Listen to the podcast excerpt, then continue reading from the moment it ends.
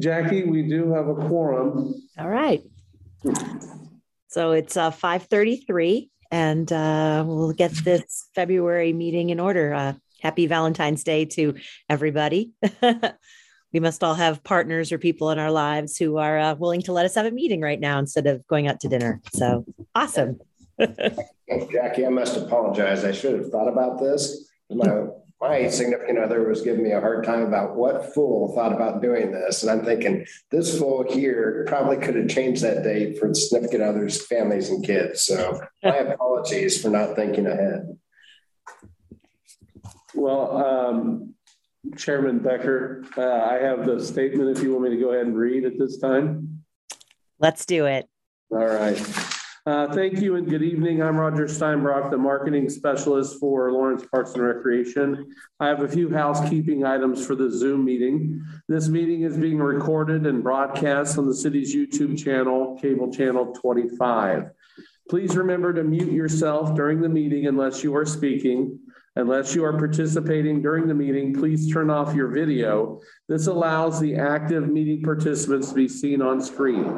You will still be able to hear the meeting. When you are participating, please turn on your video. If you have any trouble, you can send me a message in the chat. Um, please remember to state your name each time you speak for the benefit of those participating remotely. The city reserves the right to mute people or turn individual videos off to minimize distractions during the meeting. And now I'll turn it back over to Chairperson uh, Becker. All right. Well, now that we've had the call to order, we need to approve the minutes from last month. So if all board members could take a look at that, and I'm looking for a motion and a second once you've read them over, if no changes.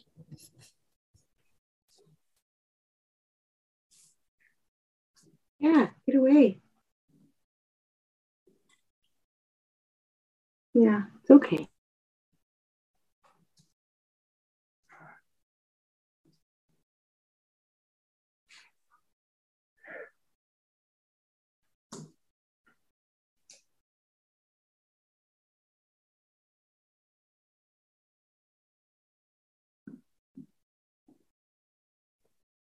This is Pat Phillips, board member. I'd like to make a motion to approve the minutes. It's John Nalbandian, board member. I'd second that. All right, so we have a motion from uh, member Pat Phillips and a second from Vice Chair John Nalbandian. I'd like to see a raise of hands for all those in favor. And that's five to zero, so no opposed. Thank you. Minutes approved. Uh, next point uh, will be our public comment section. Uh, so, Roger, if you can let us know if there's anyone here for public comment versus uh, presentations. Yeah, I'm going to ask Michael um, if you are here for public comment, you can turn on your camera. Or are you just uh, listening for the meeting this time? Uh, thank you. Um, this is Michael Allman. I'm here for the presentation. I may have comments later, but nothing at this point. And I apologize, my computer doesn't have a camera. That's right. I forgot. Sorry. Thank you. No, no, Thank you. Fine. Thank you. Marilyn Paul to come in. Okay. And if you can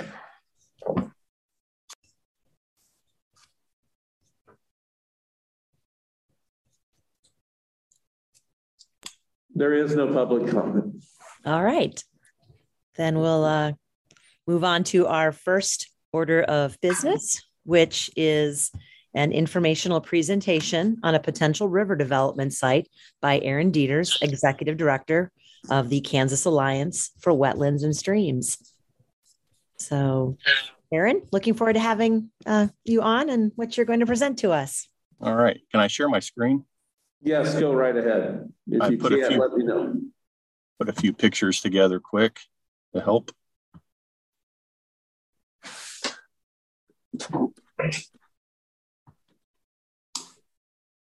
Okay. Yeah, so my name is Aaron Dieters. I am the executive director with the Kansas Alliance for Wetlands and Streams, or KAWS. Uh, thank you for having me.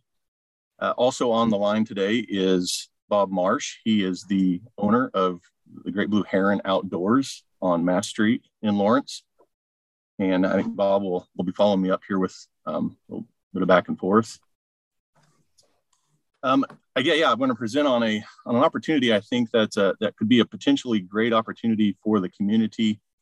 Um, it's very in its very infant stages of discussions between the Corps of Engineers and myself and Derek on an opportunity that could be a great quality of life, quality of place attraction for for the local residents. Um, I'll give you a little bit of background on myself first and, and KAWS. So we are a 501c3 founded in 1996 and our mission is to connect the waters, lands, and people of Kansas. And that's a pretty big, pretty broad statement. If you look at our vision, we want we want lands that are prosperous for people and wildlife. We want waters that are clean, plentiful, and protected. And we want to create people who are knowledgeable in sustaining our natural resources. So, um, the bulk of what we do within cost it, towards water quality um, focuses on the terrestrial habitat practices in the water in the watersheds. Our the biggest program that we deal with is with through the KDHE wetland or watershed restoration and protection strategies program to to uh, address water impairments in the watershed and these are typically done through terrestrial habitat type practices but when i started with KAWS roughly it'll be a year next month I wanted to put an emphasis back on streams. I mean, it's in our name, right? So I wanted to have a more of a direct impact and, and do what our name says. And with that, I wanted to to bring more attention to streams and for a couple reasons, really. I guess um, Kansas is unique in that we are we're the 49th state in public property, public lands, and we have pretty strict water laws regarding access you know, unlike Nebraska and Iowa Missouri and Oklahoma, you know, there's only three public rivers, really two and a half if you count the state line going through Missouri. We have Missouri, the Kaw, and the Arkansas River are our only public rivers. Other than that, it's sections of rivers that happen to flow through parcels of government, state, federal, city, county, or other NGO properties. And whether or not they're public is is another um, could be another issue. But those are what we have to work with outside of the three main public rivers. Um, so with that, um, in my previous job working with Kansas Wildlife and Parks, and working with communities and working with Lawrence, um, I really got to, to get emerged into river development opportunities, not just not just on the Kansas River, but it's kind of exploding into other tributaries of the Kansas River. And this is a way that um, I've seen evolve into getting around that 49th state of public public property, putting people onto these rivers for a greater appreciation.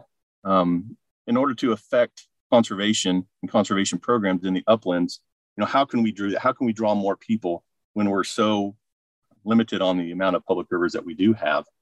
So the, I really see river development opportunities as a way to engage more public, therefore more public enjoying the rivers opportunities. And when you enjoy something, when you participate in something, you tend to want to protect that, what you love. So that's why I've been taking this on myself for KAWS as, as heading this direction with working with communities and exploring opportunities where I see that could really engage the public in a, in a positive way that will help garner more appreciation and advocacy for these public rivers. So, with that, uh, working with the designers from Colorado um, on the Lawrence project, on the Topeka project, on all the river symposiums and tours that I've been on across the country, you know, what it really comes back to is these communities across the Midwest and across the nation that are working on river development opportunities. They need two things you need flow and you need drop. So, typically, what you're working on are altered sites at low head dams. Um, there's there's a ho- handful of those across the Midwest.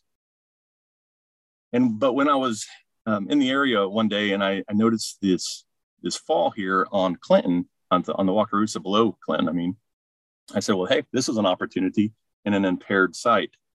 So what we have, if you look at the screen here, is if, for those who aren't familiar with the, the Wakarusa River, but the uh, the channel that was created in the outlet during the dam construction that ties back to the the original channel of the Wakarusa. You have this this rock ledge that was formed over time and created a plunge pool uh, that tends to be a, uh, a hard place to get to. It's between the the two pieces of property that the city of Lawrence currently leases from the Corps of Engineers.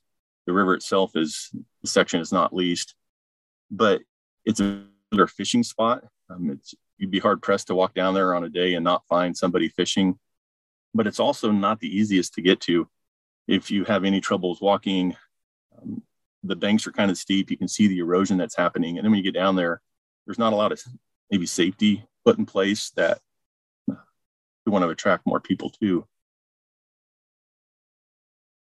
So what I have envisioned and what we've kicked around, you know, this pie in the sky type discussions with with Derek and with the Corps and with Bob, is to is to do some type of development that would create um, greater access, maybe improve the fishing opportunities, while maybe making it a unique place for tubers or kayaks to come at certain water flows um, to enjoy the, the day. So from the outlet to where the Corps of Engineers property stops, um, roughly right here. That's about a mile and a half of river.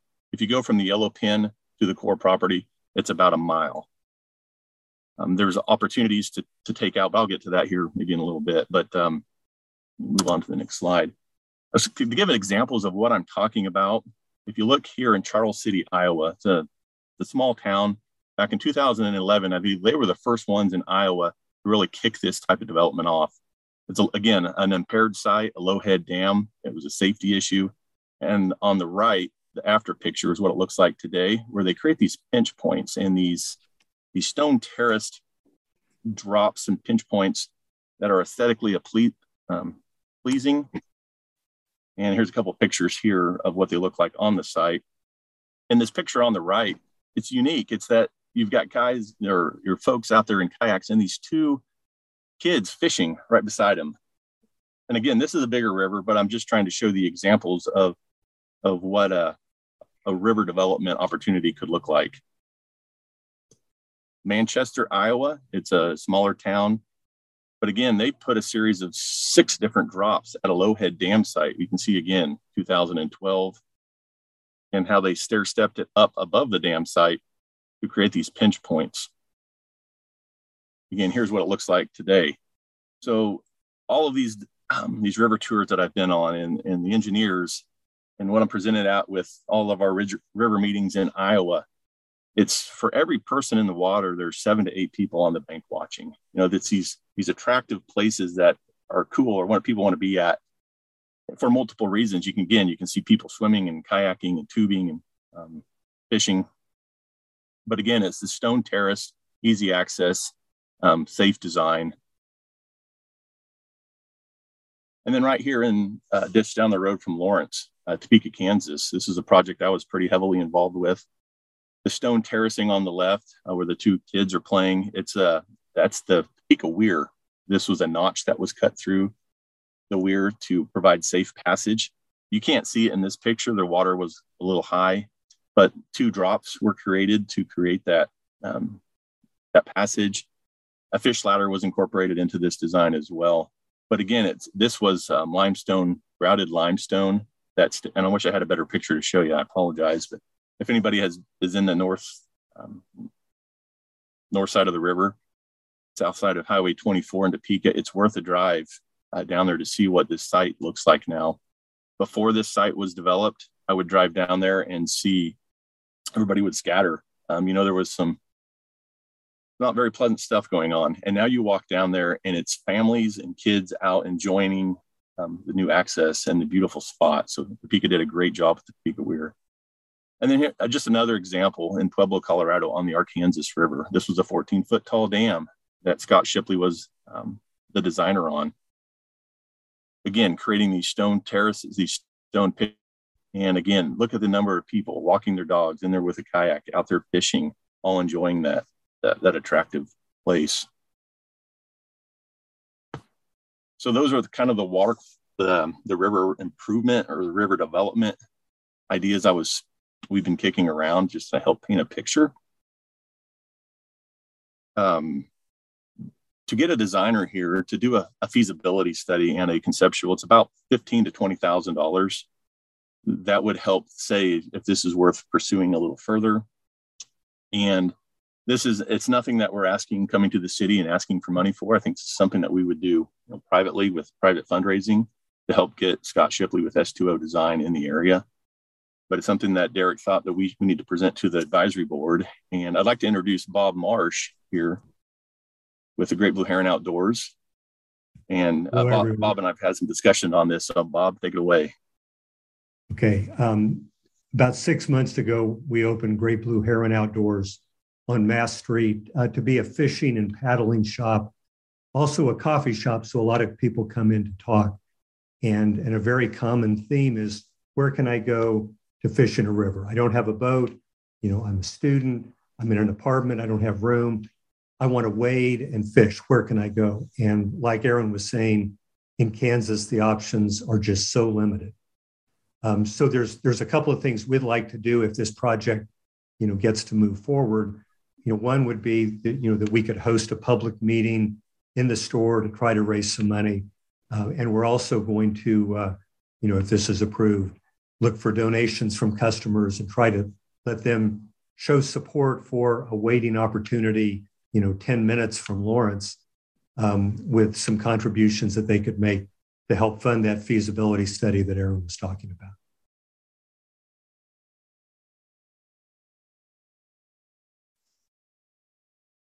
Uh, derek is there anything that you want to want to bring back to the table here? Yeah um, bob or aaron um, let, let's say everything the stars align the feasibility comes back community says yes we love it. It's a great idea. What kind of money are you looking at for a project and how are you looking at funding something like that? You know, without uh, the design, without Scott coming back and giving us an idea, he hasn't really until a conceptual is put in place, I can't put a put a dollar amount on that. You know, just informally talking with him and seeing that the, the amount of infrastructure that's in place already with the road and the outhouses or the the bathrooms, it would be more of trail type to get down to the river, safety improvements, stone terracing. So I can't throw out a number, but compared to the other sites that we've looked at in Kansas, this one looks by far one of the most um, economical sites that's already set up for something. Would be if the feasibility came in with a conceptual, we would have to go back to the Corps. You know, if Lawrence said, "Hey, we're ready to roll through that, everything looks great," uh, depending depending if um, where the money's coming from, is still ultimately the decision of the Corps because you know that channel was created to get the the high water, the flood waters as quickly out of there as possible. So it would have to come in with um, a lot of eyes from the Corps of Engineers giving its the blessing. As an amenity based on the uh, cubic feet per second released from the Clinton Lake Dam, how much time of a year would that actually be usable by the public for tubing or kayaking? Again, I think it depends on the, it'll all have to come back in the feasibility study. You know and I think in the wintertime, it's a seven CFS minimum stream flow, and summertime is 25 CFS. But uh, Scott, when he looked at the, the Corps of Engineers, he wasn't initially like, no, this is not a good idea because it's multiple uses at that point, right? So at certain flows, maybe it's a, a tubing opportunity or someone in a kayak, or maybe it's a, a fast fishing opportunity. But when it hits seven CFS in the wintertime, maybe it's an opportunity to work with the, the Kansas Department of Wildlife and Parks for a, a trout stocking program. And maybe it's a trout fisherman's paradise at that point. So I think depending on the flows, it offers different opportunities at different times. Okay. But again, it would have to. Right, oh, go ahead, Bob. One, one comment on the on the fishing and fundraising front. You know, in a, you know, there's a lot of a lot of investment in other states in fish habitat, and in a lot of the mountain states, you know, the tailwaters, you know, the, the streams below the dams end up being, you know, the very best fishing or some of the best fishing in the state. And so, you know, and it's it's almost, I mean, the idea of a tailwater stream in Kansas. I think if you mention that to people, they'd say, well, that's that's silly. You have to go to Colorado. And I think if we you know, if we presented this opportunity, I think a lot of the donations and things that go to to trout habitat and fish habitat in other states, um, maybe some of that would come here. And and if you know, as this could could exist with you know, even if the flow is low, just having flow, having a little bit of flow in the winter, you know, a little bit in the summer, you know, that creates so many additional opportunities for fishing and just for wading and catching minnows and and just a fun place uh, to be for kids, for adults. So I think it could get real good traction with sort of the fishing audience um, that we're building a tailwater in Kansas. Roger Steinbrock, Marketing Supervisor. Um, I just want to remind everyone to state their name and, uh, you know, uh, each time you speak, just to let the people on TV that are watching know. And I'll turn it back over to uh, the chairperson. Uh, Val, I see you have a question. Your hand's raised. Um, this is uh, John Nalbandian, board member. Oh. Um, wondering from Derek. Oh, I'm sorry, Val. Oh, that's okay. Oh. I, I did my electronic hand. Um, I was just going to bring up the dog park, um, which is on the north side of the bank. Would you be, because people with dogs are already going down there, even though it's kind of dangerous now just to get down. Um, are you proposing to terrace that side too, or just the south side where the fisher people usually are? I think everything's on the table. It would just be what the designers would come up with in a feasibility and a conceptual plan, and it could be, you know, what I've seen in other instances or put in places, depending on funding. Okay, I'm sorry. I think I didn't say my name, Val Renault, board member. Uh, my second question was, are, have you been working with the, we had a group present to us about the river downtown and doing some more development there. So I didn't know if you were working with that group and I don't remember their name. If someone else does. And Derek Rogers, Director of Parks and Rec. I think you have Steve Evans and uh, Friends of the Kaw, obviously, I, I think you have worked with Don and um, Kim from Friends of the Kaw. Yes, Aaron Dieters. Yes, I have, especially in my previous position with the Kansas River Access Coordinator when I was with Kansas Department of Wildlife and Parks. Uh, this is John Nalbandian, board member. Uh, this all sounds pretty interesting and attractive. Derek, what do you need from the advisory board at this point? Derek Rogers, Director of Parks Recreation. it's something that uh, I wanted to bounce off the advisory board and get your thoughts and perspective. Um, it's empathy. I think uh, this group was looking at um, their next steps and, and an, an, opportunity to make it public. And this is an opportunity for them to bring this to light in the public in a forum, but yet one level below going to a city commission. So I, I, think this is the proper forum for them to introduce their concept and idea as they move forward for fundraising. Um, but wanted to get your perspectives and thoughts on this idea. Okay, I for one think it's a pretty good idea.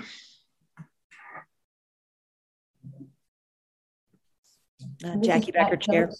Oh, excuse me, Jackie. Pat, you can go first. I'll go after. All right, Pat Phillips, board member. Um, Aaron, I was just curious. Curious, you said you worked on the project in Topeka. Is that correct? This is Aaron Dieters. I'm sorry. Can you repeat that? I didn't. You cut out. Um, I, as I understood, you worked on the project in Topeka. Correct. Yes. Um, what was the funding source for that?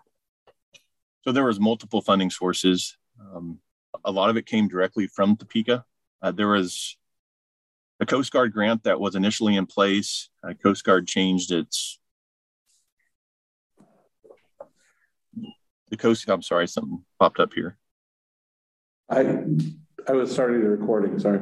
oh, sorry. The Coast Guard changed its its um, rules for match, so we had to go back to the drawing board, and ended up a half million um, from the Kansas Department of Wildlife and Parks. It was three hundred thousand from a state wildlife grant, for the fish passage and another 200,000, I believe, from O&M. and then the, I think the rest of it came directly from the city. Thank you. Uh, Jackie Becker, Chair. A couple of questions. Um, so I saw in some of those other pictures, it looks like there's a lot of trails going down to it. We need to create. Would trails have to be created to allow access to these rivers? Or is there a lot of trees around that area, or no? Uh, this is Aaron Dieters. Yes, there are, there are a lot of trees, but the trails, I think, kind of lay out the some of the initial placement of those um, access points.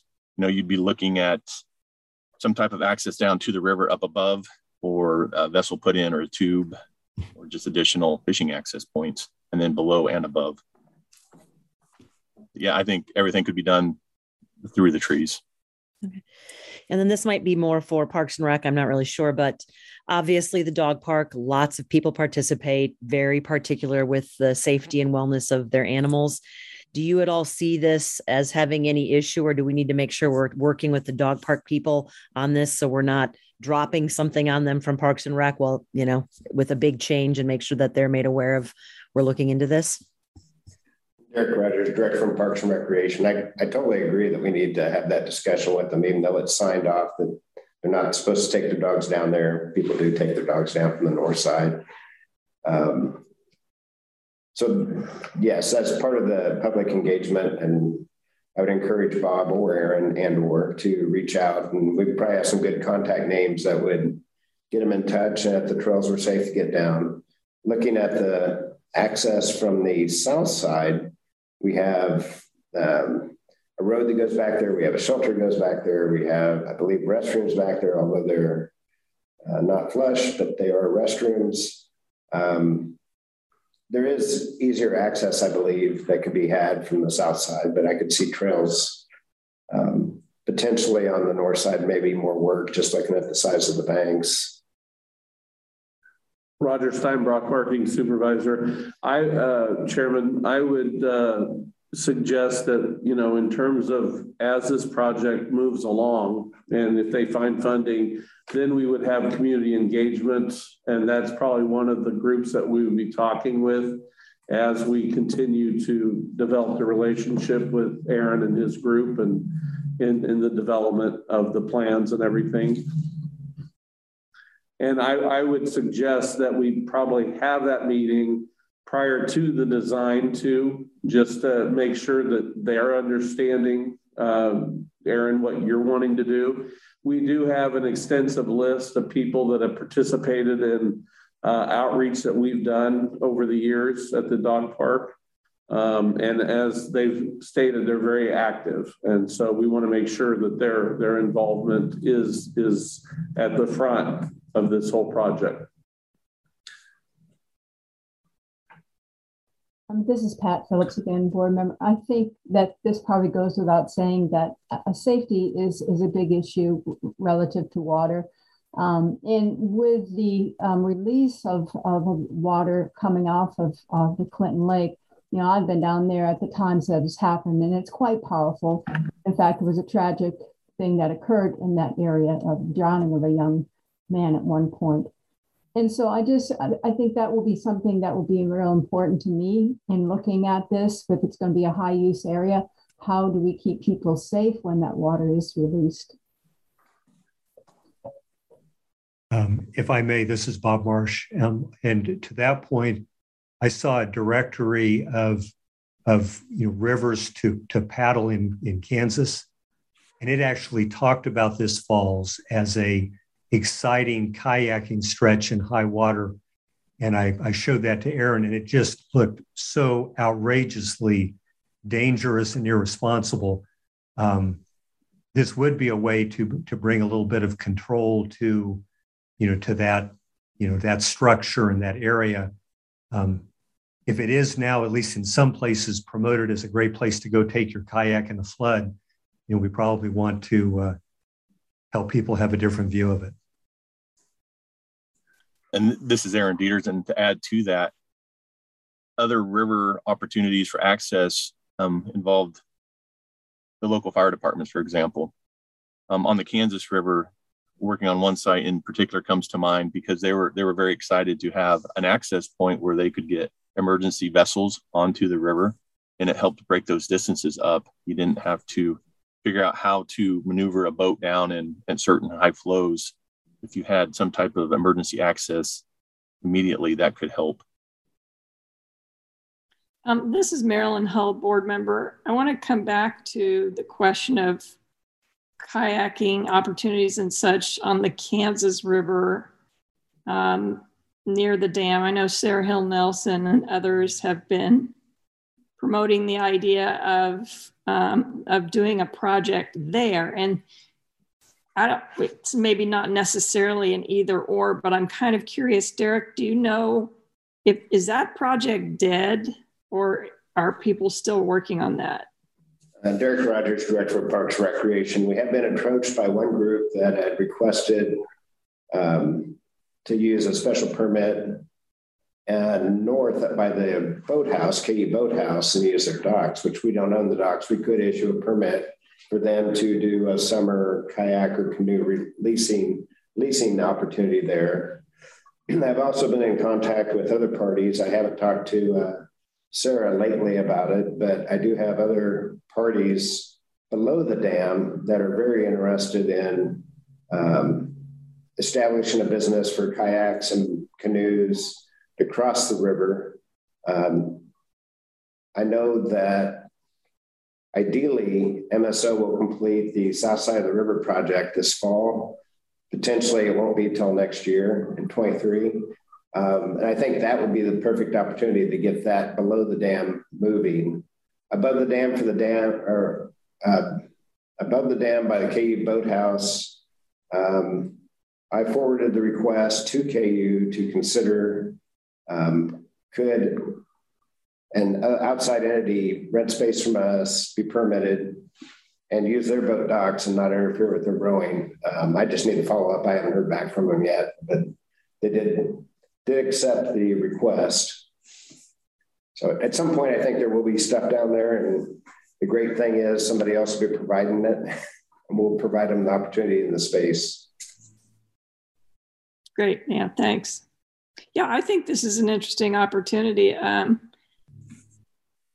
I'm kind of curious about your fund fundraising ideas for your feasibility study because ten to twenty thousand dollars is a lot of money to be raising in, you know, in ten and twenty five dollar increments. Um, do you have any grant sources or other uh, private individuals that you have lined up that could maybe contribute larger chunks to this? This is Aaron Dieters. Yes, I've um, explored, had some preliminary discussions with other potential sources that I think could help at least kick off, you know, half of it right out of the gate. Great, thanks. Um, if, if I could, this is Bob Marsh, and just to mention one other thing on the habitat front that I'm, I'm Aaron may have mentioned, but just just to be sure, you know, one difference between this and some of the other river projects is, and that the reason the tailwater was in Colorado was so good is that they're taking water out of the bottom of a reservoir and and putting it into the stream. So through the summer, even if the flow wasn't real heavy, it's going to be very cool water. It'll still be cool by the time it gets you know to this. For people looking for a cool place to you know to be in the summer, you know I I don't know exactly what the water temperature you know, would be at this point, but it would surely be in the 60s, maybe high 60s. So, so another element of this is it would be cool water um, below the dam. I just wanted to be sure and mention that.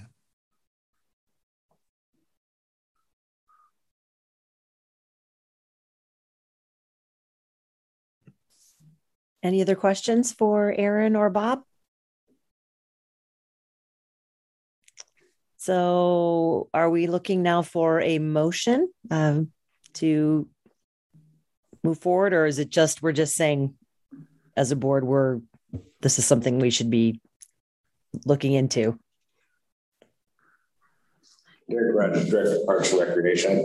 I think just show of hands, is there anybody opposed to them at the initial stages? And I think it's received a fairly warm, we're okay, let's, you can start your next steps um, not your your public, what your feedback will kind of speak for itself and um, Uh, my, my question, Roger Steinbrock, marketing supervisor to Aaron, are you wanting some, some kind of support from the board as part of this presentation in, in kind of a motion?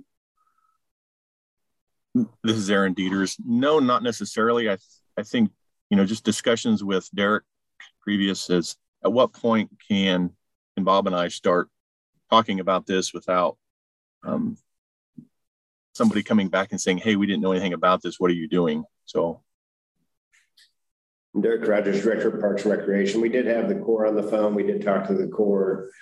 I think they were, were open to the idea. They do have restrictions on within a hundred feet of the dam outlet on swimming. Um, I'm sure as part of your project at the next step or during the uh, study, uh, looking at the impact of, say, low water flows and impact on the uh, the wildlife, the fish. You know, is there a higher level of anaerobic water that's going to cause us problems because we're not Pueblo, Colorado with the high flow? Um, things like that, I would assume would be part of this. Would be a study of the wildlife and impacts of changing that and what happens with your fisheries. Aaron Dieters. Yeah, correct. We can sure bring that up. Oh, we got Michael Lemons raising his hand. Oh, Michael, um, Jackie. Uh, Michael, did you have a question or something to I share? would, I would say uh, that we're moving to public comment if Okay. you.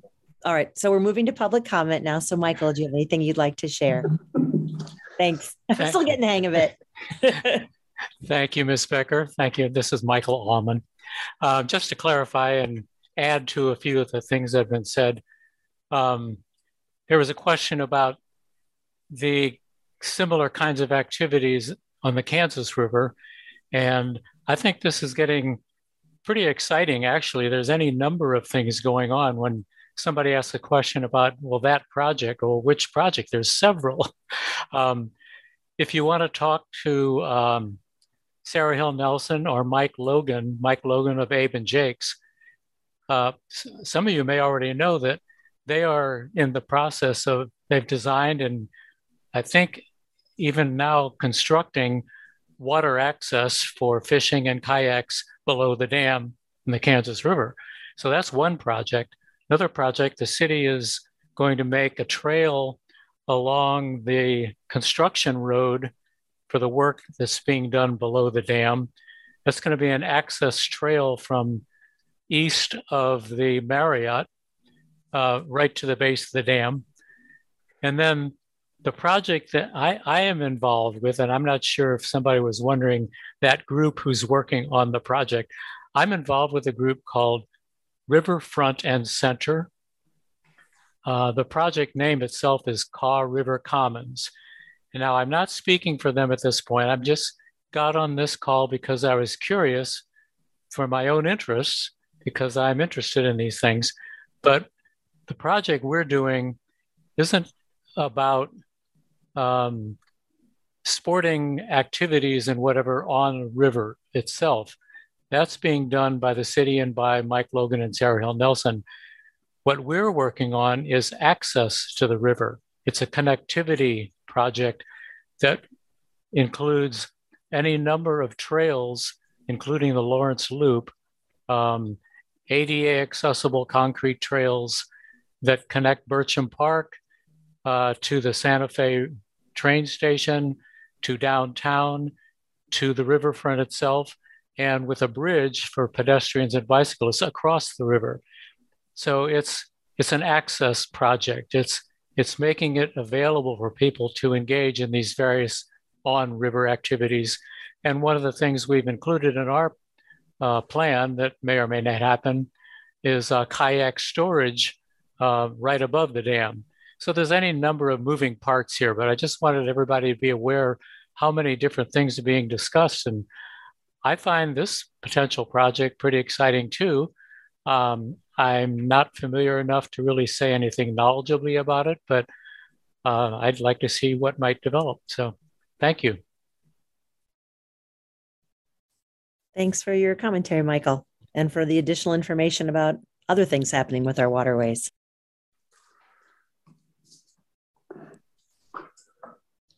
Any last questions from anybody? All right. Well, uh, Aaron, thank you. Bob, thank you. Uh, it's really kind of exciting. And I guess will you keep us updated as you get working on your uh, getting your monies together for that initial uh, evaluation that they're looking at so we can kind of know where you're at with it? Thank you. Thanks. Thanks, guys. Thank you. So obviously, you're welcome to stay for the rest of our meeting, but if not, uh, we're going to move on to number two, which is the informational review, uh, the ETC questions.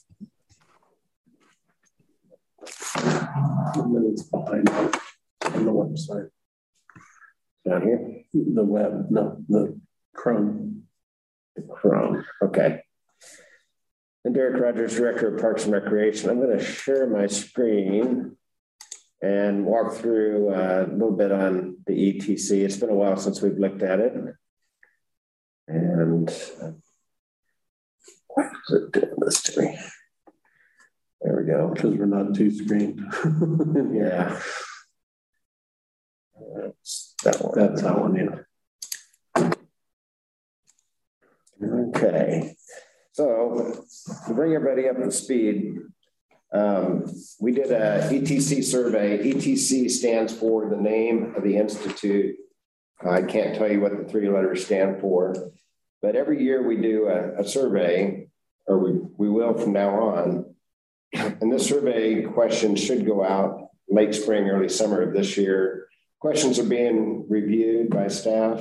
It has been highly discouraged by the ETC Institute and by our staff that, that hosted to modify the existing questions because questions in the survey tied to benchmarks, which we use to compare with other cities on how are we doing, for example, with Parks and Rec and MSO and, and other services from the city.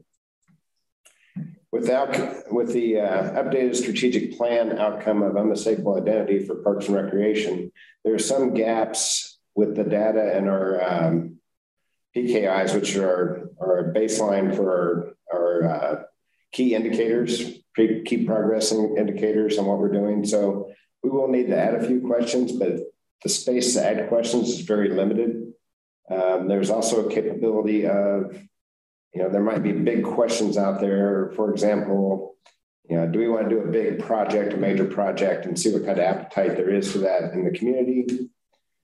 Um, with that being said, you know, I, I thought about trying to go through the questions. The questions from the past are probably going to be really, really similar to what we see in the future when they go forward this uh, spring to late summer or early summer.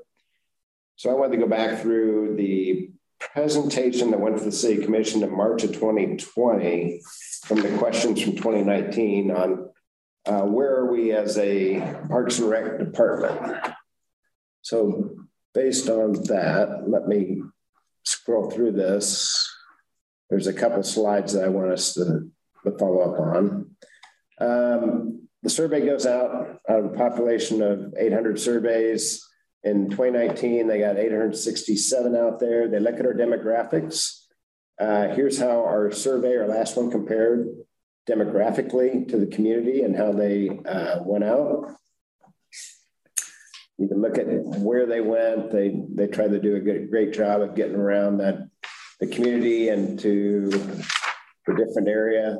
Um, they also are looking at strategies of getting the surveys out to the uh, homeless population, make sure that their thoughts are in the survey.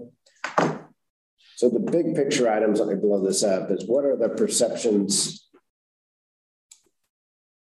of the community? And I will try to focus on uh, Parks and Rec for this. Perception of downtown, which is part of our unmistakable identity. Uh, the purple, this area is um, very satisfied, and the lighter blue is satisfied. So you add those two together, that pretty much tells you how we're doing. The neutral and dissatisfied is the gray to the red. so people are pretty happy and satisfied with downtown. Uh, again, this is pre-COVID, so things might have changed in the last couple of years on perceptions. Um, downtown Lawrence special events and parades. Uh, 34% very satisfied, 43 satisfied, uh, 77%. That is a great number. Do you feel safe downtown? Availability of park, uh, bicycle parking, other things. Go to the major categories. And let's see. Um, oh, there we go. Overall quality of the city's parks and recreation system. Uh, 30% are very satisfied, 47% satisfied, comes up to 84% overall. And we'll get down to the baselines here pretty quick, and you can compare how we look to the Kansas City metro area and how we compare nationally.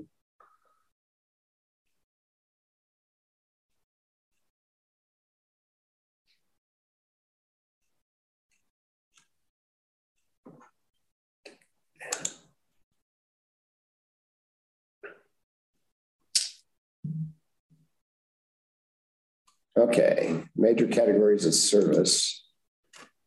This is where the Parks and Rec came in. okay, so overall quality of the city parks and recreation system, 23% of was above the national average. National average was 61%. Kansas City metro area was at 75, and we're still 9% above that.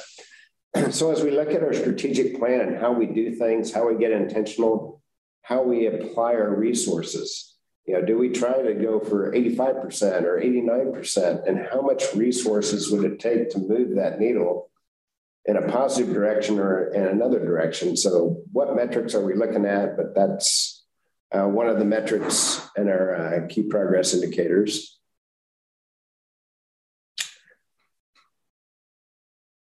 And this gets more into our uh, Lawrence versus the US versus KC metro area.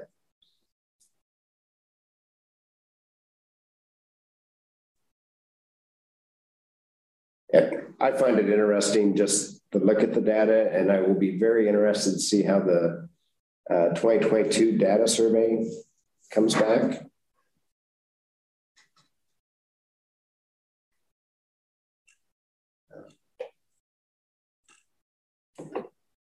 Go down the trends. This uh, presentation is out there um, on the City of Lawrence websites. It's also got last year or the 2019 survey questions.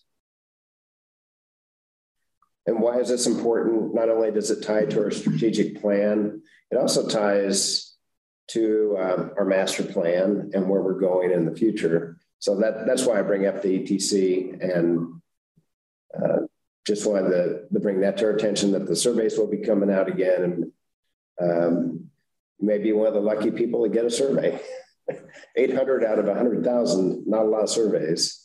Um, you can go through it and it breaks down how it's rated in different formats.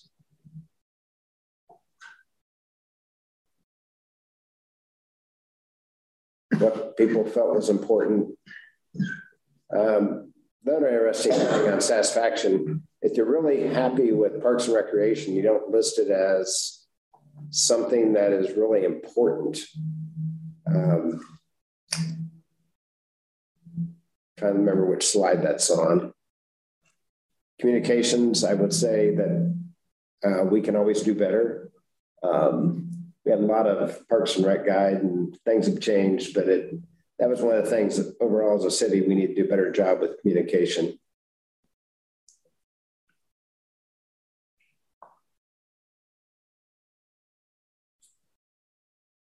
And with that, I will open it up to any questions, thoughts, comments. I see John's fingers coming out. John, you're you're good to speak. You're muted.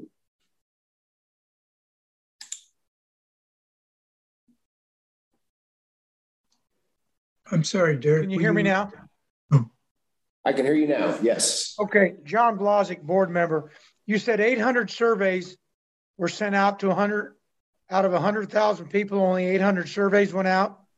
867 went out in 2019. Their goal is 800 roughly. How many were turned in out of those 800? I think that might be why they sent out 867 because they need to get 800 back. So you're talking 0.8% the survey represents our town? Is that right? Got these answers? Um, I'd have to look at the, the website again. Hold on. Uh, meanwhile, Marilyn Hull board member uh, John, they probably use a statistical sampling technique that is reliable and verifiable. You know, a lot of times with these types of surveys, it's actually possible to only survey a smaller number of people. But by the way you've constructed your sample, you have a pretty high degree of confidence that it's a representative sample of the community. So I wouldn't be worried about that number in absolute terms. I think they list in, in their report that plus or minus 3%, 3% or something like that is their margin of error. I think it's pretty good. I just look at those numbers, and those are pretty small numbers for the entire community of what we got to get better at or what we do well. That that from my data and school numbers, that's pretty small number, 0.8 percent if all 800 turn back. This is this is John Nalbandian. I want to um, reinforce what Marilyn said. Uh, if you look at the ETC website, it's very informative of, of, of this whole of their whole process, how many times they've done this, how many jurisdictions, how confident they are. I mean, they're they are they are very, very reputable across the country. Derek Rogers, Director of Parks Recreation. The uh, sample survey was a margin of error 3.3% with a 95%, uh, three point margin of error plus or minus 3.3% at the 95% level of confidence. So they're, they're very good at what they do and how they do it to represent the demographics. John Blazik, board member. John, when you were on the city commission, is that how they ran surveys around the community? When I was on the city commission, we didn't do surveys. Okay. The reason why I know ETC is that one of our graduates was a, a honcho at uh, ETC and how they've uh, grown over the years and how these citizen surveys have become very, very common. I think Olathe actually does one every quarter, uh, uh asking questions about specific you know specific issues that they have. Um, so. Thank you. Oh and i know i know that our city manager is very data driven and so this is not something the results here are not something that's just going to sit on the shelf uh, i'm sure craig is going to push it and I'm sure that Derek already has had that experience with Craig to know. Derek Rogers, Director of Parks and Recreation, yes. And there's uh, our, our unmistakable identity group's been working on uh, a lot of its equity and inclusion questions that we haven't been tracking in the past be new questions to go along with the survey to give us key progress indicators for our outcome area. So um, it will get used. So, Derek, when are these surveys going out and when will we then be presented with the information or will you be presented with it? Uh, Derek Rogers, Director of Parks Recreation. Um, from what I've been told by the communications, um, for example, we're getting additional questions that haven't been uh, benchmarked in the past for our outcome area. Those are due back to City Hall by February 25th when we had the ETC Institute contractor representative on our phone call with the executive team.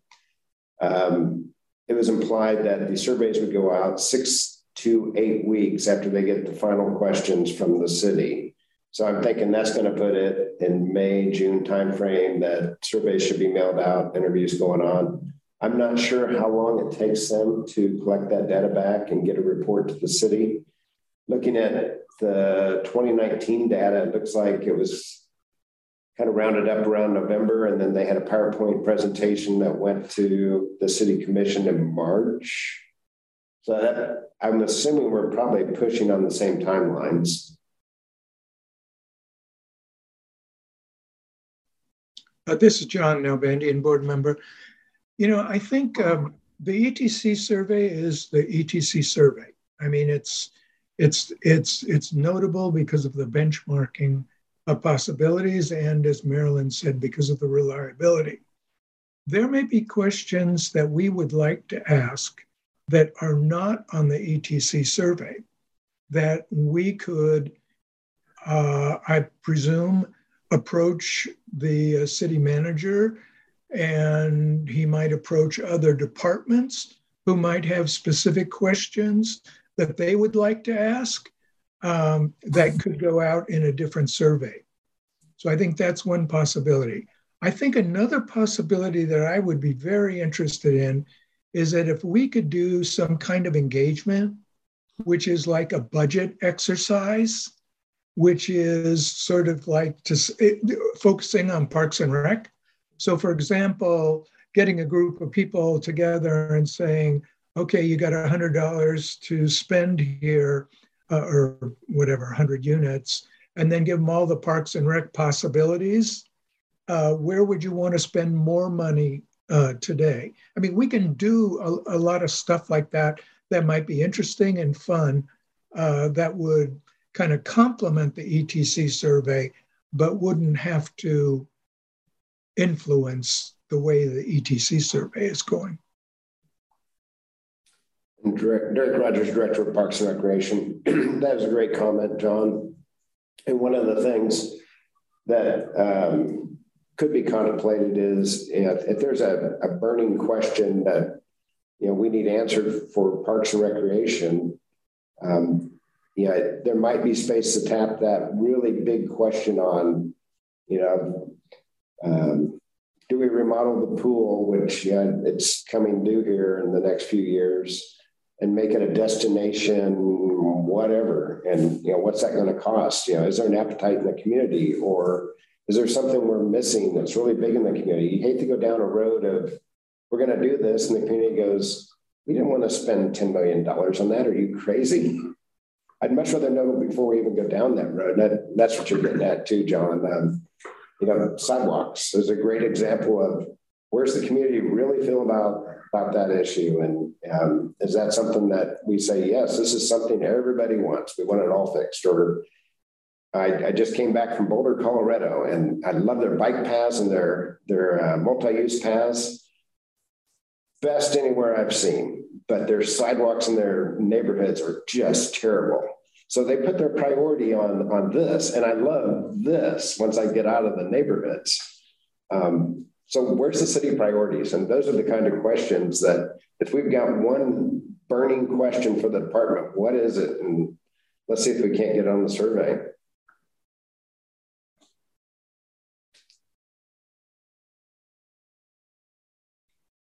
So I'd encourage you, if you've got a burning question, shoot shoot me an email and uh, you know, we can have some discussions. Good, John. Uh, this is John Nalbandian, board member again.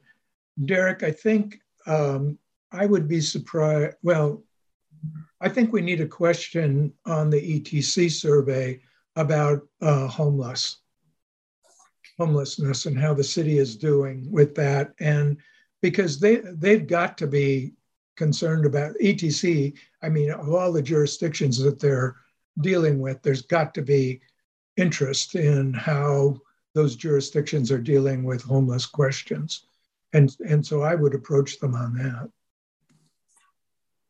Derek Rogers, Director of Parks Recreation. I will bring that up with uh, Danny Walters. That's and she may already be working on that, so they may already have a question running with that category. But that's a great one. Uh, Jackie Becker, Derek, another question or I just wonder about is have any other cities already done this and and seen results? Because obviously with COVID, I think that certainly has us all thinking in a very different way than we were thinking perhaps when we answered the, the questions got answered or written years ago. Do we know if they're incorporating something related to COVID and how that affects or does not affect the survey?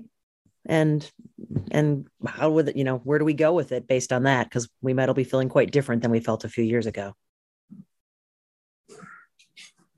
Derek Rogers, Director of Parks and Recreation. The, I'll ask Porter that to see if, if he's had any interactions or he can ask uh, ETC about that same thing. It goes back to what we do. Um, people join Parks and Recreation to be a programmer. They went to KU to work with sports medicine or do recreation, and this is their dream. And then they end up doing other things, and they're going, but that wasn't part of my dream. And so there's a job satisfaction. And then you throw in COVID. Well, that wasn't part of my dream to tell people to put your mask on.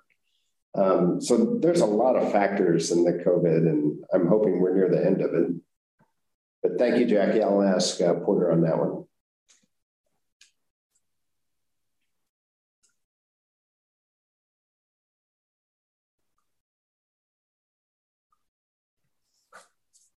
Any other questions or comments regarding the ETC surveys from a few years back that we just looked at? All right. Well, if we're all ready, we'll move on to number three, which is the update on the 2017 master plan, current future capital improvement plan, AKA CIP projects. I feel like that's world. Yep, Derek Rogers, Director of Parks Recreation. I'm going to uh, team up uh, before we get started on, on the whys and where we are. Um, where we are and where we're going. Our first master plan for the department was completed in 2000. And our current master plan was started in 2016 and completed, approved by the city commission in 20 March of 2017. So it took almost a year to get it from beginning to end. First step in a master plan begins with the request for proposals. So we'll get to that in a little bit. In 2002, Parks and Rec had a master plan developed for the Corps of Engineer leased property where Eagle Bend Golf Courses, YSC, Mutt Run, Sesquicentennial Point, all that stuff. And that's great. That plan's over 20 years old. And look at all the users that keep coming back. You know, whether it be let's expand the dog park, let's do more with the youth sports, let's do the amphitheater's been on the plan for a while and we are working on doing something there. But I think it's time we really got to get that remaster plan too and have the community engagement and where they want to see us go with it. Um, master plans are meant to be updated every five years and provide coverage for 10 years. Uh, so our first master plan, we went way beyond uh, its life, whereas it's also economically uh, more financially feasible to update at five years as recommended than wait till it's out of date. Uh, master plan is a tool for prioritization and planning of projects and resources.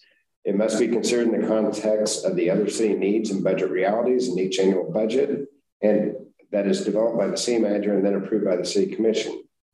Given this projects and staffing levels outlined in this plan, uh, may shift, may likely shift over the course of the plan horizon, must be in sync with the city's adopted strategic plan and other needs over time. So now we have a uh, new strategic plan and we have a new Horizon Plan. Horizon 2020 finished, and we have Horizon 2040 comprehensive master plan for the city of Lawrence and development enhancements. And so it needs to be aligned with both of those for the future, both short term, mid-term, and long term. Uh, the community supported master plan provides guidance for future development, maintenance policy development, and funding delivery of the city's services identifies opportunities and the 10 year vision of the city of Lawrence. Um, we pretty well talked about that. At this point, I'm going to let Mark go ahead and tell us about our existing plan, where we are, what we've done, and what's in the CIP. So here's Mark.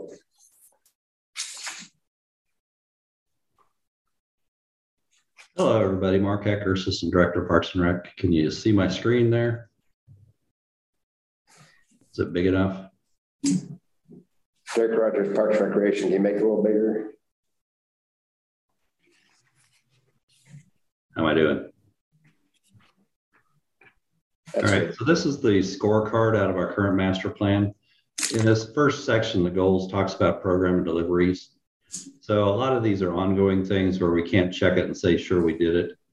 But if you look through here, you'll see a lot of things that we've worked on. So a lot of it, you know, more hobby programs, looking at doing more special events, developing bike ped safety programs.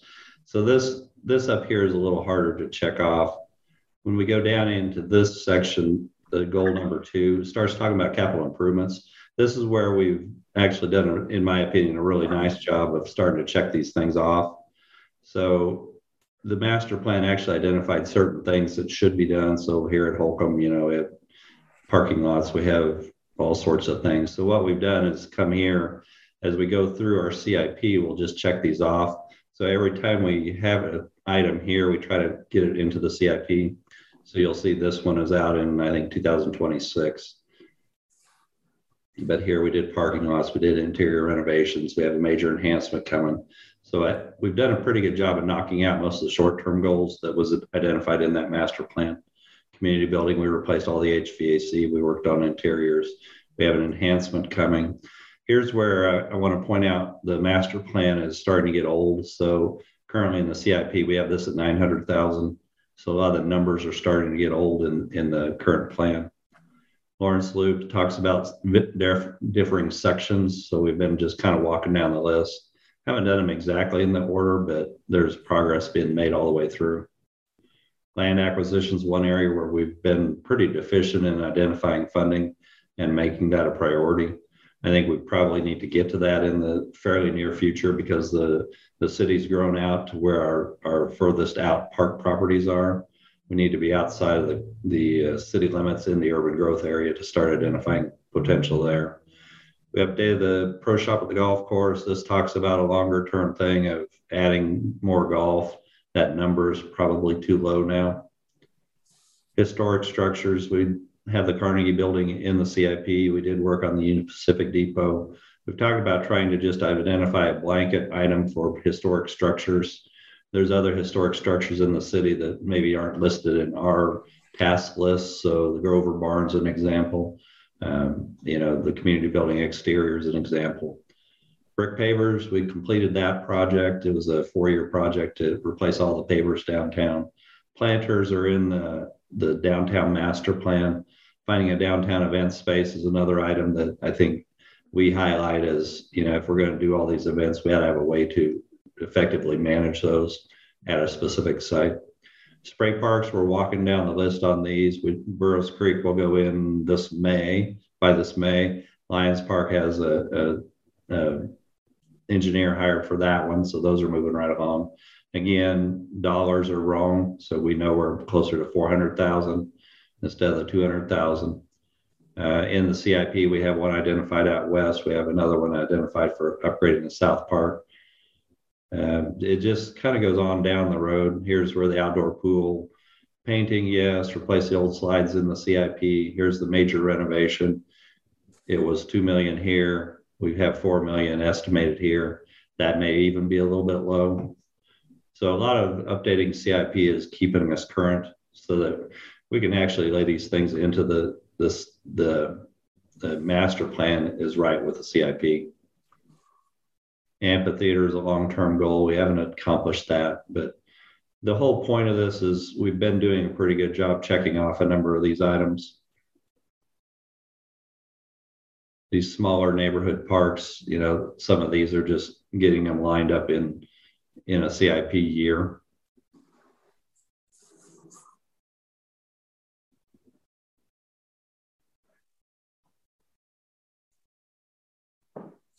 So that's the kind of the capital items. And then this master plan also talks about organizational efficiencies, things that we could do to make us a little more efficient.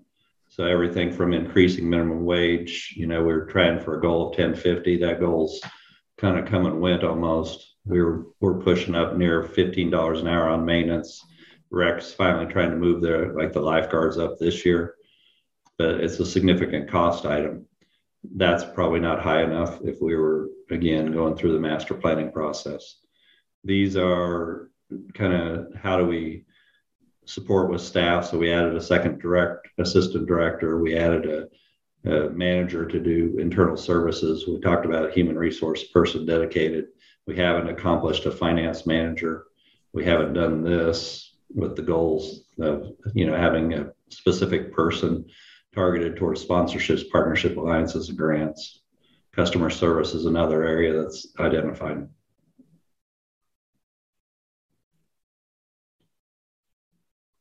I'm going to stop there and then switch over to more current. Are you seeing the orange screen now? Project list? Yes. So this is working on our CIP current. So let just give you just a five minute update on these. So the Victor Park, we've already done a PO to start extending trail over there. That's in process. Eisenhower Park, we've also cut the POs to do a new trail in Eisenhower Park, which is the one behind the police station. We call it Eisenhower because that's the name of the street next to the park. It doesn't officially have a name. So um, this money for roads is allocated to, to improve our worst parking lots and worst roads. We're still in the process of identifying that. Youth Sports Complex will be doing more sidewalk work. Dog Park, we have money allocated to improve the restrooms and parking out there.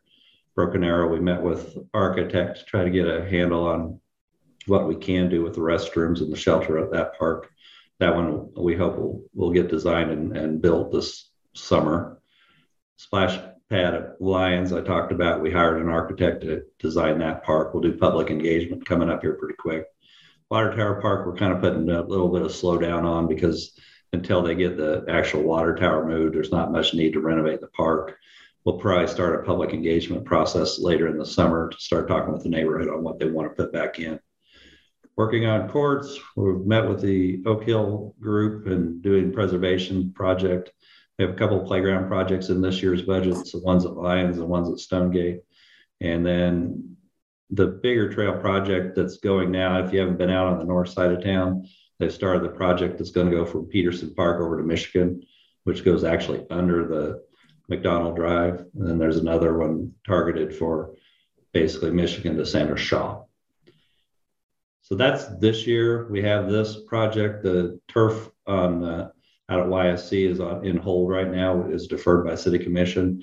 We've been asked to do a little more public engagement, bring it back to them. So we're working on that now.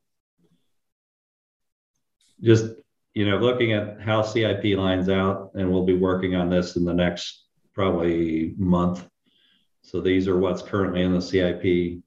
I won't really stop to go through all these, but you can see there's a pretty nice laundry list. There's also a nice list of unfunded projects that we proposed that didn't get funding.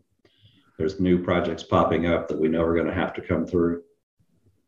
Some of them aren't real glamorous, like the lagoon liner at Eagle Bend. That's that's a pretty fun one there. Probably necessary though. 24, 25, 26, we'll be working on 27 for this next proposal.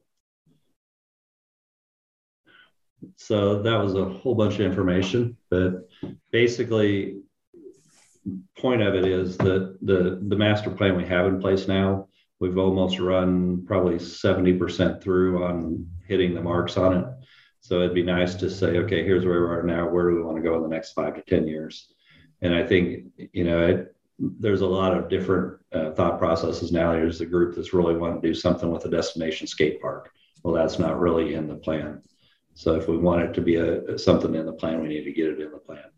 So I'll stop there. And if you have questions or comments or thoughts, I'd be happy to help or Derek can.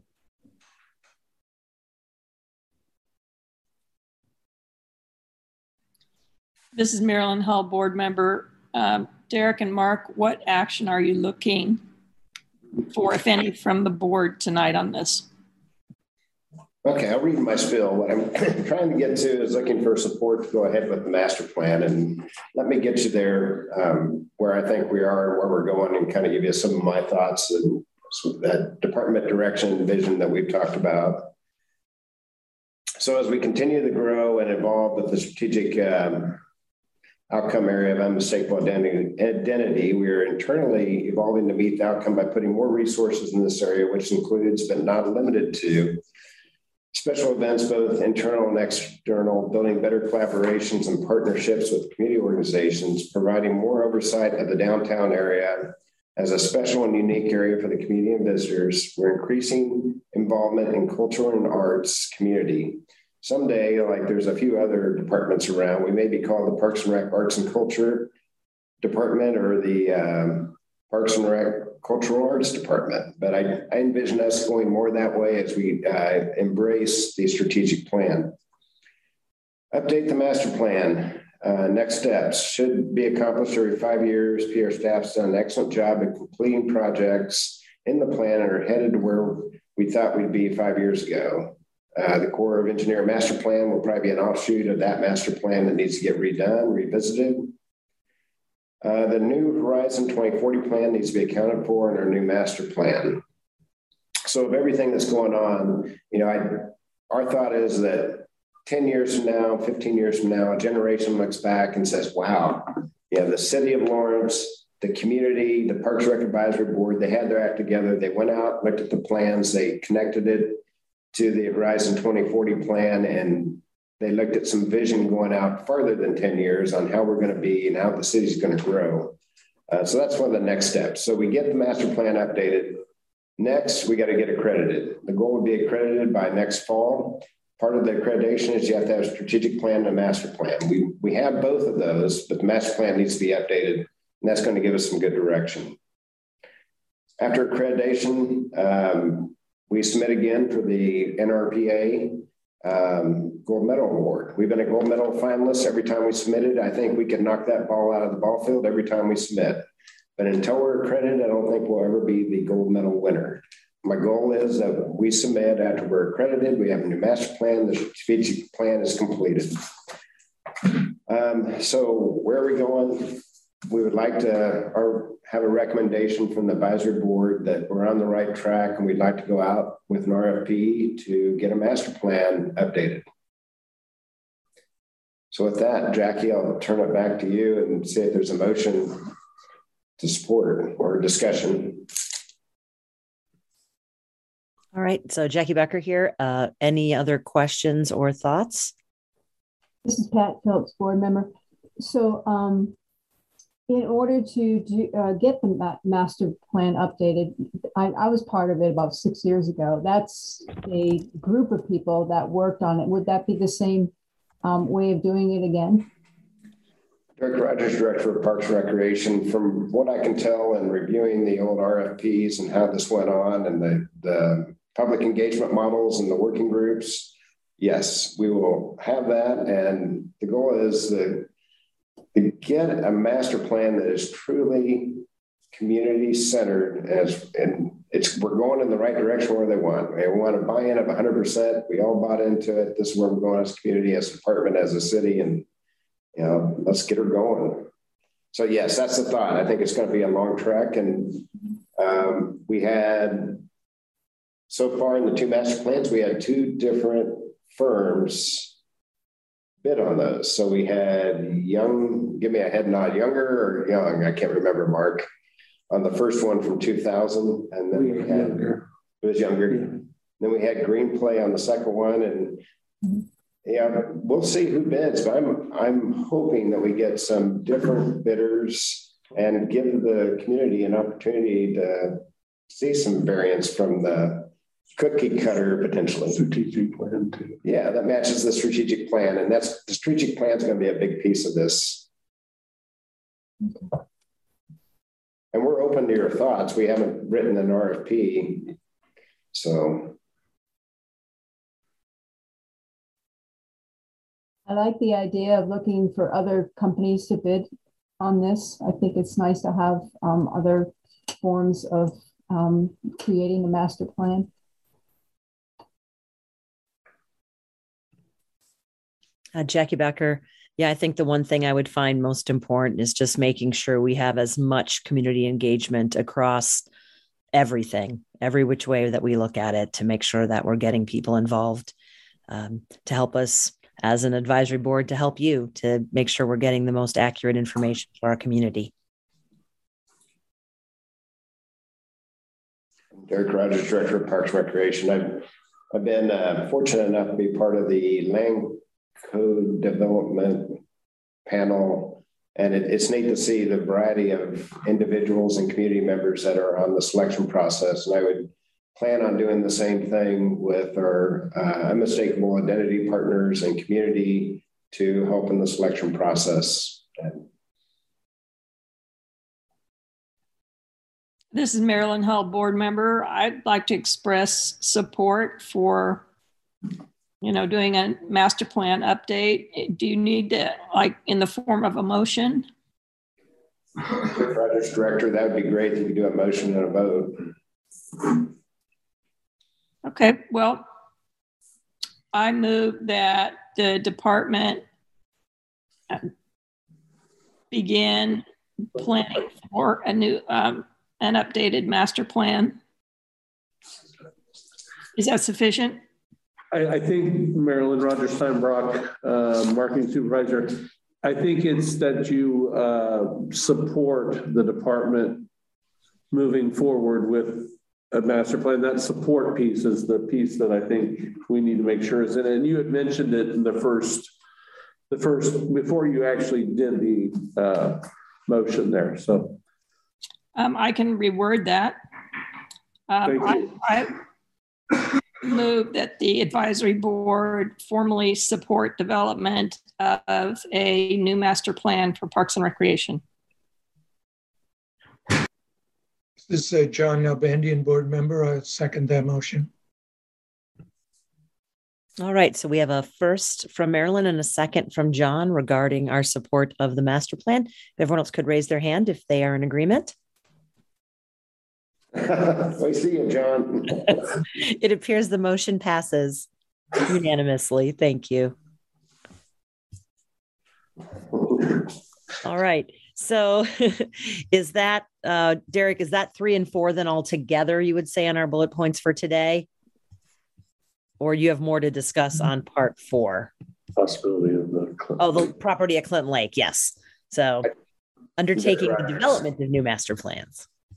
Derek Rogers, Director of Parks Recreation, and and talking about Mark, that would probably be a spinoff, I think, that comes out of the master plan. Whoever runs that process will probably uh, say, yes, you need to do that again, or that's something we will break out and do ourselves. Um, and uh, Mark, do you have any other comments or thoughts on the master planning? You seem to be the continuity for, for us. Mark Hecker, Assistant Director. No, I think that I think just moving the whole thing forward is is always good to keep us current. You know, like I said, the numbers are important, and then really identifying new needs that have popped up in the last five years, and it seems like there's been a, a bunch of them.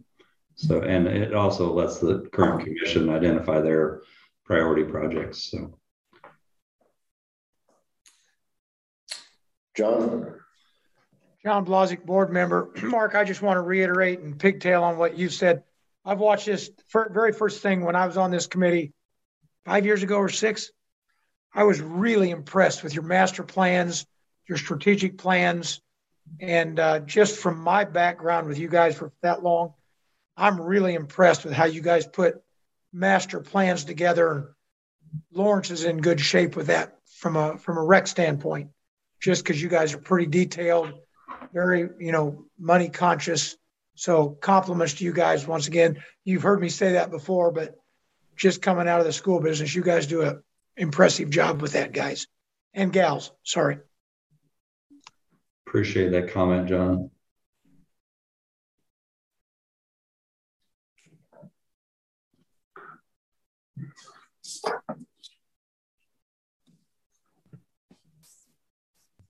All right. So moving forward, um, are we talking about the lease property at Clinton Lake on number four then, or is that all part of what we're doing right here? And then we're moving on to concerns of board members right now. Mark, Mark Assistant Director. And probably what will happen on that is the master plan identified the need to master plan the park and or other parks. So it'll probably spin after the, the main master plan. So that gives us a little cover over the top if we want to come up with other parks that need to be planned.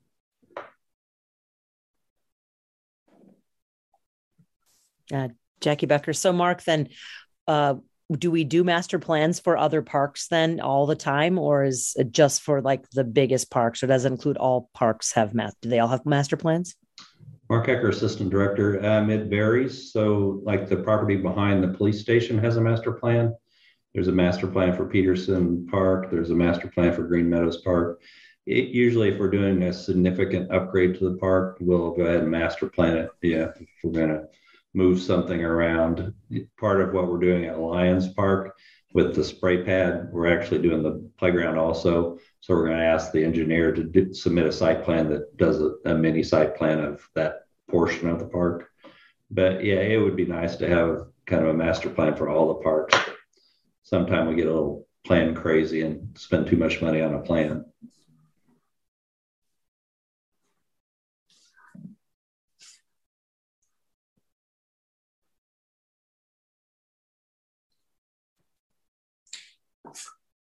Derek Rogers, Director of Parks Recreation. I think you're ready to move on to the concerns of the board. Let's do it. So moving on to E, concerns of the board. Anything out there right now from all of us? Uh, Val Renault, board member, and this not a concern. I just wanted to, uh, I think last meeting it was mentioned that the lifeguard salaries were going to go up or there were going to be some incentives. And it seemed like when we talked about that last year that we were told there couldn't be incentives, but I'm just glad to see that they were able to make that happen, however that happened, because I know we're going to be in dire need of lifeguards again. And uh, thanks to Marilyn again for her example last year. So, um, so kudos to whoever and to all of you for getting that accomplished. Derek Rogers, Director of Parks Recreation. Uh, kudos go to Lindsay Hart, who's probably going to provide that in part of her update.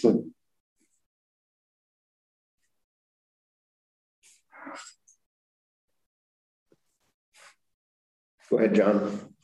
John Blazik, board member. A couple, two or three quick questions I had. I've had some people approach me and I want to compliment. Uh, I stopped by the volleyball tournament this weekend and there were thousands of people, thousands of volleyball players in there. But man, was it busy. But it was kind of ironic because I know we're still in the mask. Probably there was 1% that had masks on once they got in. It was an interesting dynamics to watch. Um, is there a position open, Derek? I've had a couple people call me and ask me, do you have a position at um, an administrative position open? Derek Rogers, Director of Parks Recreation. Um, there's currently two positions open. Um, Randy Shoemaker was the recreation manager, and um, she moved on to do something else. And we had a management analyst position uh, which Penny um, uh, Poller had vacated. And so, in trying to realign as we move forward with the strategic plan, um, Lindsay has bid out the um, recreation manager position, which was Brandy. And then the management analyst was doing more financials, but as the city added more financial resources, I think they got one or two extra people. We have extra oversight from finance right now um, at the city hall level. So we moved that management analyst underneath recreation to address RecTrac and doing other uh, agreements and contractual items. So both of those are on the street to be filled right now.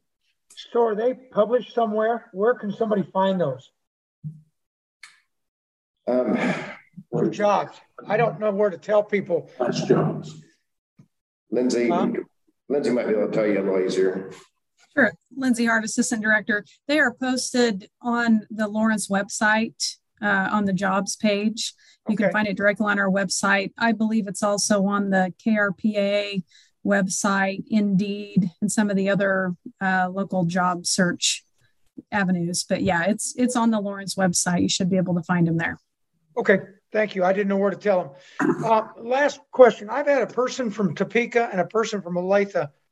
Can they be on this advisory board, Derek, if they apply or contact the mayor or what have you? I, I didn't know what to tell them.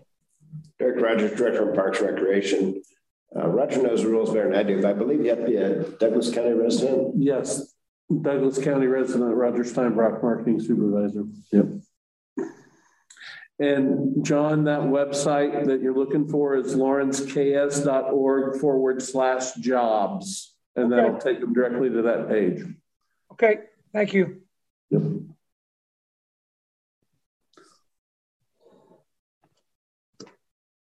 Thank you. Any other comments, thoughts, ideas from board members this month? No? All right, then we can move on to our next. I hope everyone got to read over the uh, Recreation Advisory Board report to look at some of the numbers and what's going on with that. And then our next space is moving on to the Parks Division update. Yeah, I think um, Derek Rogers, Director of Parks Rec. You might, Lindsay was uh, wanting to give an update Oh. on the aquatics for sure. Maybe. Oh, then yes, Lindsay, please take it away. Lindsay Hart, Assistant Director. I have just a few things. Uh, and thank you for mentioning that. So hopefully you all were able to read the programming programming programming report. Um, we've obviously been very busy and a lot going on, but yes, uh, we were able to increase the aquatics uh, pay rates. We increased across the board two dollars per hour for each position. And we were very excited to be able to announce that. And uh, so those are posted, and we're really hoping that it helps with our recruitment efforts. And as you all know, it's been a struggle, and um, we're really hoping that this helps us fill some gaps. So please spread the word and and uh, you know feel free to let me know if you have any questions. But we're very excited about that. Um, and as you mentioned, uh, we do have two positions open. Those will both uh, report uh, directly to me in the recreation division. So I'm really excited to get those filled and, and have a full staff. Uh, those will be posted until February 25th. So uh, just a few more weeks. And then hopefully by our uh, next park board meeting, I will be able to announce some new staff members. Um, and other than that, we opened camp, summer camp enrollment started today. So we're definitely thinking about summer here on the recreation side. So we're in full swing and, and getting things moving. And that's all I had. Thank you. Thanks, Lindsay. Uh, speaking of swinging, I was impressed at the number of uh, people that sign up for dancing classes. I have no skill in that. And I was like, wow, I guess I could just take a class and figure that out. So thanks for that. All right. Well, now we can move on to the next update, which would be the Parks Division update, starting with La Yarda. Mark Hecker, Assistant Director. Um, I would, if any of you would like to update the whole board on our meeting we had, Marilyn. Yes, we um, had a Zoom meeting with Nora Murphy and a handful of other people, citizens who are very interested in La Yarda. Um, we presented the recommendations that our subcommittee had developed and that this board had approved. Um, and had quite a bit of dialogue about um, about that. I think um, we had some major concerns about trying for, for, the city about the city trying to take over um, the actual La Yarda site. Um, the folks representing La Yarda had some counterpoints to make on um, some of our objections. And um, Lise Nor Murphy was pretty forceful in wanting us to continue to try to engage the Burlington Northern um, Railway Company to see exactly what we can find out about um, either acquiring or using that property. Uh, we pitched the idea of doing some sort of trail, um, interpretive signage, and or shelter in that area. My impression, and Val, Jack, you correct me if I'm wrong, was that that group wasn't really ready to endorse those ideas as an alternative to developing the site. They're still very interested in learning about developing the site. So the last uh, we left it was that Mark and Derek were going to work with City Legal on sending a registered letter to an executive at the railroad company to try to generate some sort of response, um, which they have not yet provided.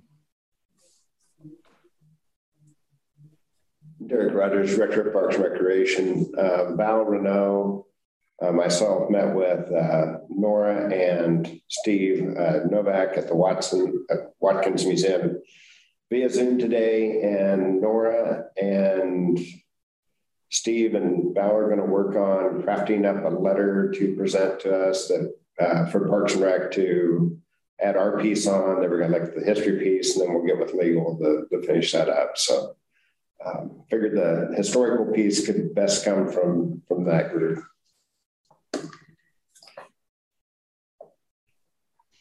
Uh, Jackie Becker, to add to that, I uh, Nora did reach out to the East Lawrence Neighborhood Association, and I believe that they will have her on the agenda in the next month or so, also. So if there needs to be additional, once the railroad letter gets out, if there needs to be any probably local push, I'm sure you'll have some volunteers who would be interested in that area. But she'll be on the schedule for Ellen I saw getting that accomplished also. Mark Hecker, Assistant Director, just to move us further down the list. The downtown parklets is something uh, we kind of inherited as a department here just first of the month. There's been multiple staff changeovers in the MSO department, and the city's commission has expressed an interest in getting the parklets downtown uh, moving forward. So what's happening currently is the temporary resolution for those parklet expires at the end of March. Uh, what we're working on is trying to come up with a set of criteria that would extend the parklet program going forward with perhaps a charge per stall. Um, we've talked with a couple of architectural firms to see if they can draft the the um, three page criteria. If you want to build a parklet, here's what it has to look like, and here's the charge for it. So, what I'm hoping to do on the first is one, ask the city commission if they want to extend the program, yes or no, and then two, if give us permission to hire a consultant to bring it back to them probably end of summer with a program that would be um, basically started i'm hoping august 15th or so. So that's where we're at and hopefully develop a, a memo for the city commission here this week to get it run over there. Uh, other updates um, tonight's the last night to enjoy the downtown holiday lights for your valentine's day so get down there. They'll be going off tomorrow. So, and then we'll begin the work of taking them down on Mass Street. But other than that, parks have been very busy. It's just been kind of interesting with all the, the nice weather. We've had a whole bunch of people out on the parks and in the trails. So it's good stuff. Jackie, uh, we have lost our quorum. Um, so we'll have to postpone the, uh, to vote to cancel or to close the meeting and that stuff once we get there. So can't close and it. Since, and since this is just updates, that's good. So we probably should have, uh, we'll probably have to do some um, if we're going to continue doing Zooms, we're going to have to come up with some plans on if that happens and that type of thing with folks to let them know before they leave that we need to look at those things. So, sorry, Martin. All right. So then, um, moving forward, are we we just end the minute the meeting because we need to because of quorum, or do we finish the other directors section? Good, Director Parks and Recreation. I think I pretty well covered everything. I, I'm pretty well engulfed and immersed in strategic plan. Um, So I, I think when we're just discussing and not closing or voting on anything, we can discuss whatever we want. But I, but I'm open to questions. If you have questions, be happy to answer them.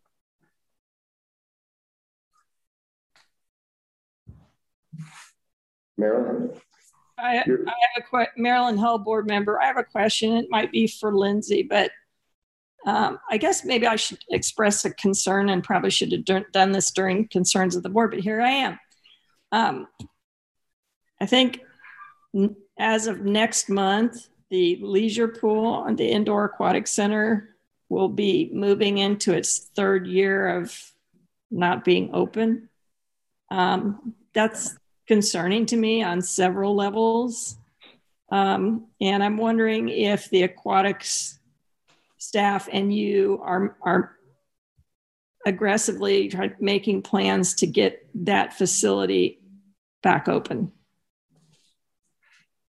Lindsay Hart, Assistant Director. Yes, that is definitely a concern for all of us, and it's been something that's been on my list since I started. So it was it was brought to my attention right away, and um, that's something we're looking at. That's all part of these um, recruiting efforts uh, with the pay increases, and even looking at different bonuses for different times of year if needed. You know, for the spring season or things like that. So we're taking this first step with the pay increases, and we're hoping to uh, see a little bit of a jump there. And then uh, again, once we get the new um, recreation manager on board, that's going to be something that I, I really want to focus on with the aquatics division. So I appreciate you sharing that concern. It's it's definitely something we are aware of and and would like to to see open back up.